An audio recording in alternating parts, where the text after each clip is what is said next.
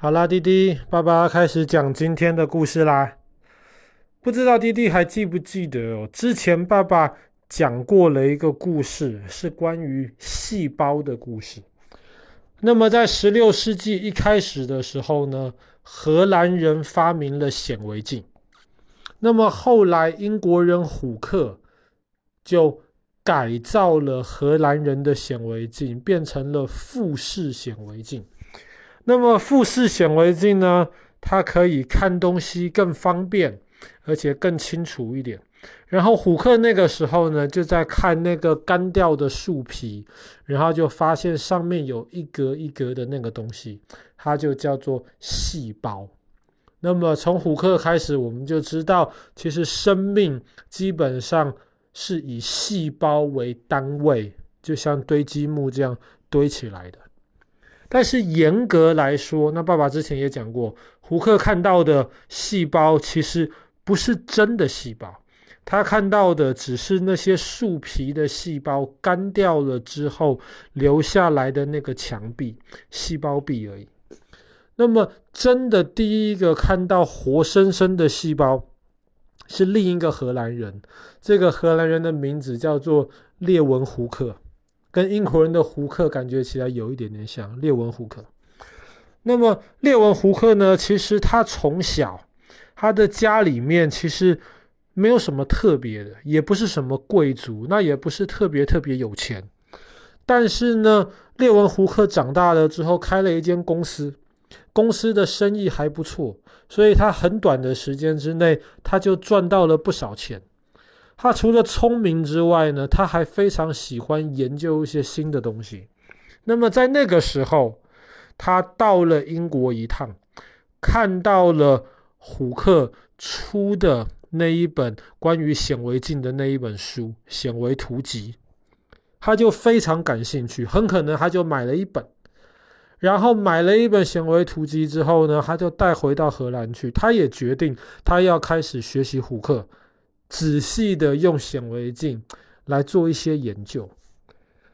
那么他是个很聪明，而且他又是个荷兰人，发明显微镜这个地方的人，所以他那个时候他就发现了虎克的复式显微镜好归好，可是有一个很大的问题，就是你大概放大三十倍以后，就会开始变得很模糊，看不清楚。所以他那个时候就不用虎克的复式显微镜这样子的设计了。他就自己用荷兰人一开始制造出的显微镜，然后重新开始，他也不是进行改造，他那个时候就把显微镜最重要的东西就是镜片，把那个镜片磨得非常非常的好，他就用那个磨得很好的镜片，然后用了一些别人不知道他是怎么做的方法。的方法。他后来把一开始荷兰人发明的显微镜改造，可以放大两百倍，而且还可以看得很清楚。那比较一下，胡克的复式显微镜只能放大三十倍，超过三十倍就看得不清楚了。所以放大两百倍，这个是非常非常厉害的事情。那么当时在胡克开始使用显微镜出《显微图集》那本书的时候，那个时候全部的人都认为说，最小的生命应该就是跳蚤了。跳蚤就是那种，如果我们不爱干净的话呢，我们床上就会有那种小虫虫。那爸爸也讲过，胡克的显微图集里面就看到了，把跳蚤放大，它的脚原来非常非常有力气，难怪它可以跳那么高。为什么以前的人认为跳蚤是最小的生命呢？因为跳蚤基本上是当时的人能看到最小的东西，就是跳蚤。那么当时包括胡克在内，没有人。再想到去找比跳蚤更小的生命，主要呢也是因为当时的显微镜不够厉害，他们真的找大概什么也找不到。但是列文胡克的这个显微镜不一样哦，这个显微镜爸爸刚刚说的可以看两百倍，而且看得很清楚。所以后来列文胡克就决定了，他要看一些之前其他人都没有看过的东西。他要看什么呢？他就到了小河边去，河里面有水慢慢的流过，水看起来非常非常的干净，甚至觉得你可以直接把水舀起来喝一口，非常非常的清凉。列文胡克就收集了一点点小河里面的水，拿到他的显微镜下面看，怎么看怎么看怎么看，什么东西都没有。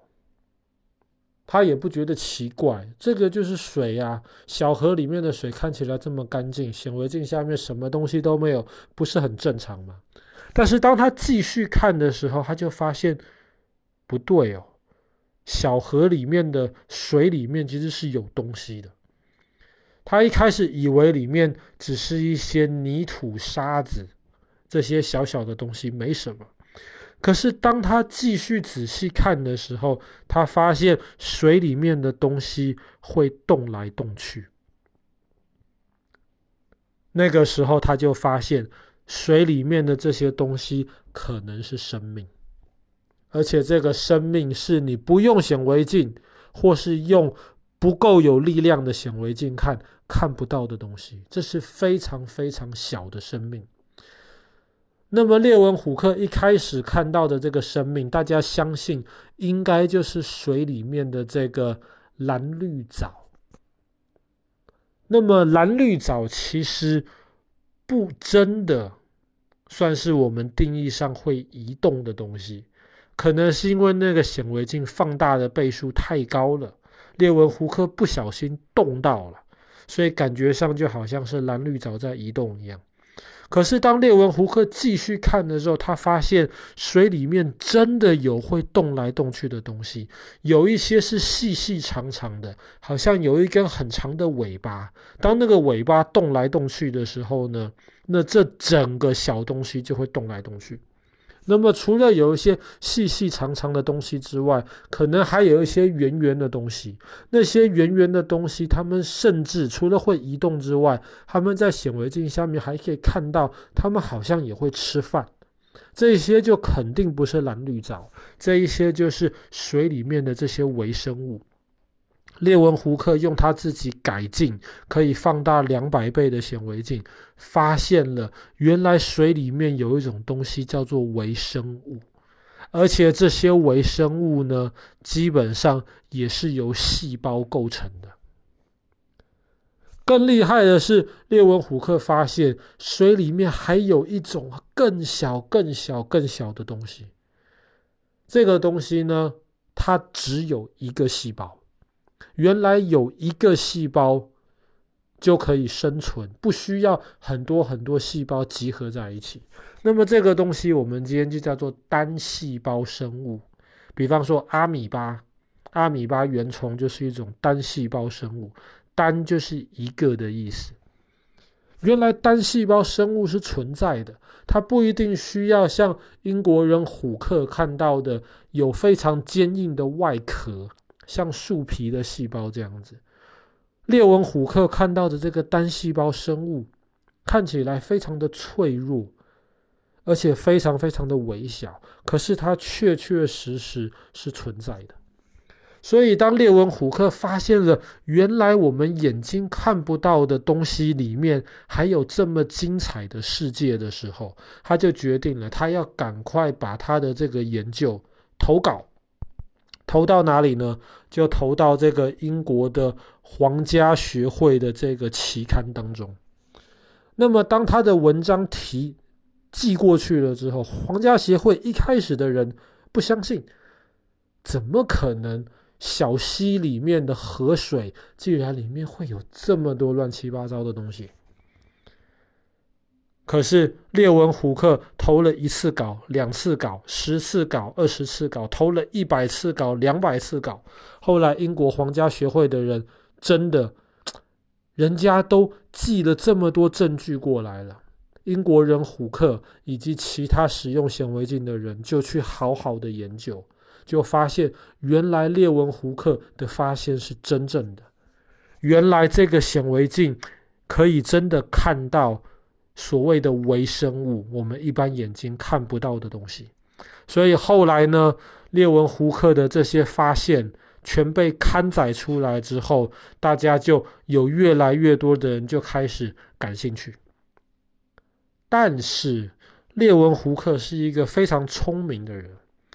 甚至到有点太精明的程度。他怎么制造出这么厉害、放大两百倍的显微镜？这个秘密他没有告诉任何人。所以当时英国一大堆其他的这些对显微镜有兴趣的人要研究，可是他们就没有办法像列文胡克这样研究的这么清楚。因为他们不知道怎么样才可以让显微镜放大两百倍，所以呢，列文胡克当他过世了之后，从他开始的这个微生物学，研究微生物的这一门学科就陷入了困难当中，因为大家发现。没有办法做出来像他们那么厉害的显微镜，就没有办法继续的再研究下去。那么这个是一直到一两百年之后，后来的科技又更进步，大家发现更厉害的显微镜之后呢，再有人重新开始继续荷兰人列文胡克当时的这个研究。所以从科学的角度而言，也不能太藏私啊。也不能说你发现了一个很好的东西，为了怕别人跟你竞争，你就不告诉别人，就完全藏起来。因为虽然列文胡克有很重要的发现，可是因为他不跟别人分享怎么制造这个东西的秘密，甚至他也没有公开，他公开拿去卖赚钱也都可以，但是他公开都不公开，所以让后来这一门研究基本上暂停了上百年的时间。但是，因为列文胡克是第一个发现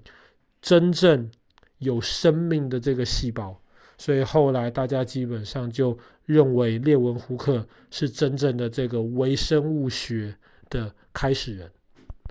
好了，那么我们今天的故事就讲到这边，微生物的世界。